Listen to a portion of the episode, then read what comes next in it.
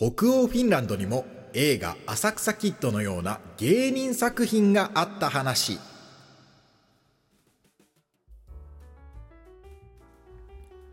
これもリアルなフィンランド通称これフィン。ラジオトークアップルポッドキャストスポティファイでお聞きの皆さんもう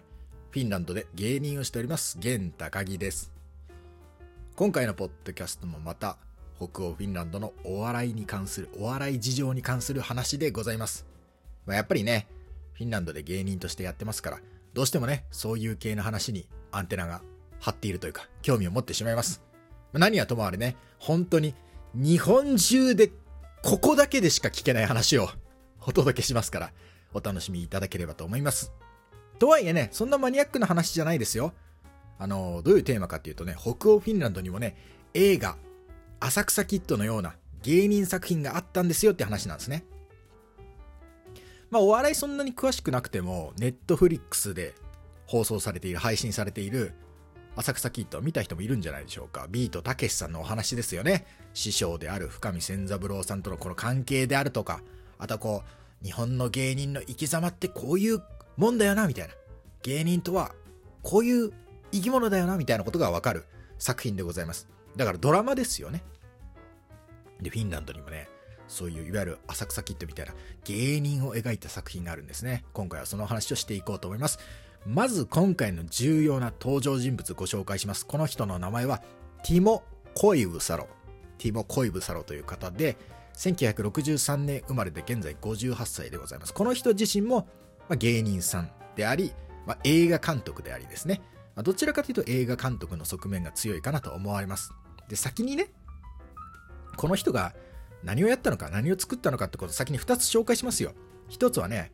映画です。クルクルや幼稚園、クルクルや幼稚園っていう映画を撮りまして、これがまあ、日本語を訳すると、まあ、渡り鳥と白鳥みたいなタイトルでね。で、この渡り鳥っていうのが結構ね、比喩的な意味で言うとね、この日雇い労働者みたいな感じでね、あちこち行って働いてる人みたいな、出稼ぎ労働者みたいなニュアンスもあるんですね。まあ、それと白鳥で、この映画というのが、フィンランドのレジェンド芸人2人を扱った、まあ、この作品なんですね、ドラマなんですね。で、これをまず撮りましたよというのと、もう一つ、この人のあの歌があるんですよ、歌。で、これがね、コーミコン・キューネレート、コーミコン・キューネレートっていうタイトルなんですけど、これが意味がどういう意味かというと、芸人の涙。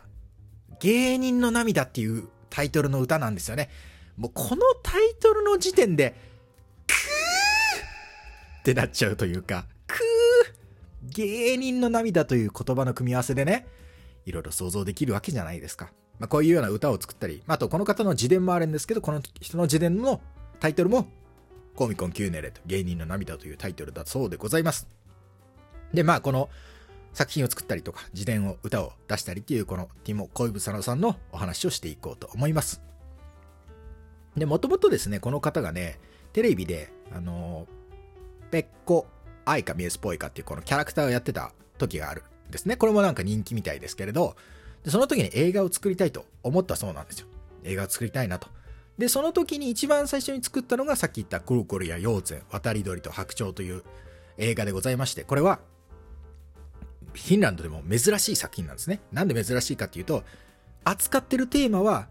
1940年代から50年代のまあ、リッル・マレイと呼ばれる、まあ、なんていうんですかね、エンタメの時代があるんですね。そういうリッル・マレイみたいな、こう、時代がありまして、その時代のフィンランド、まあ、1940年代から50年代のフィンランドですね。その時代のフィンランドと、そして芸人、お笑い、これらを扱った映画なんですけれども、芸人とかお笑いが扱ったテーマなんですけど、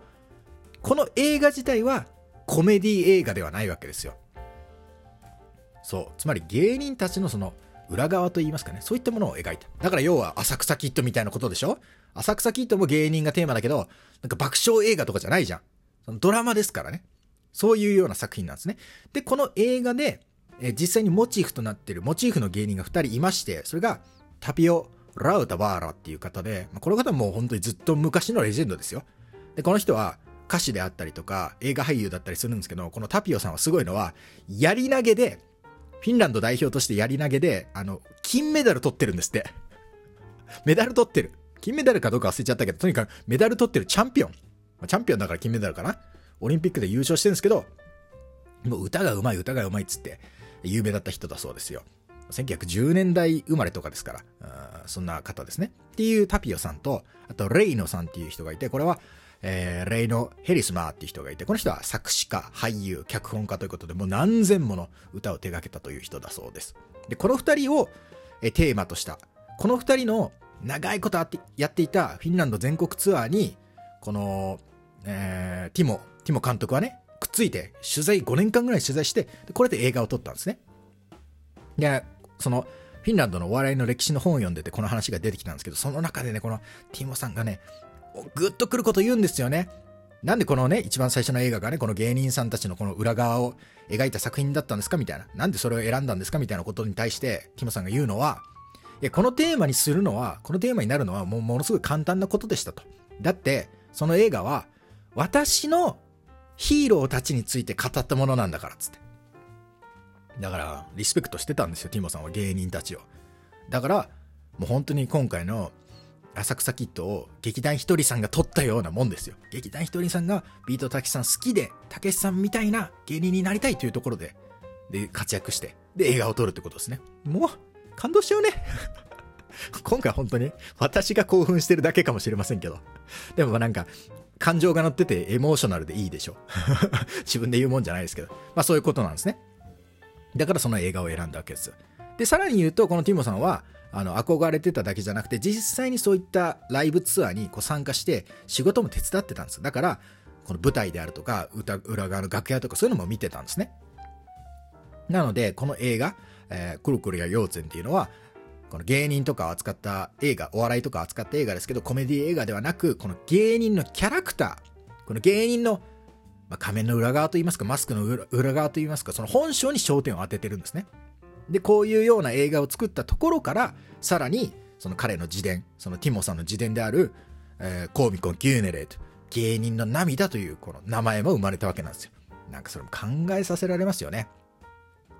要は、ティモさんは知ってるわけですよ。この芸人の裏側と。で、芸人の裏側ってどういうことかっていうと、これあの、本の中のね、インタビューで答えてるんですけど、まあその原文は読みませんけど、日本語で説明しますけど、この芸人たちもね、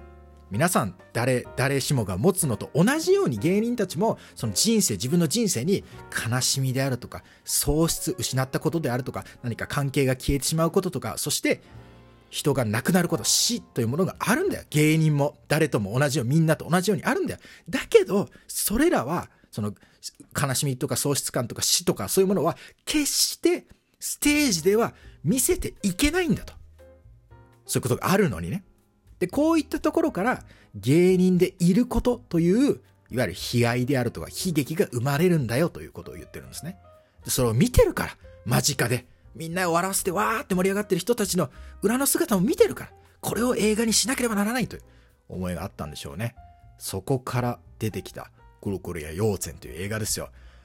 もう浅草キッドよ、それは。本当にね。いや、私ね、ちょっと、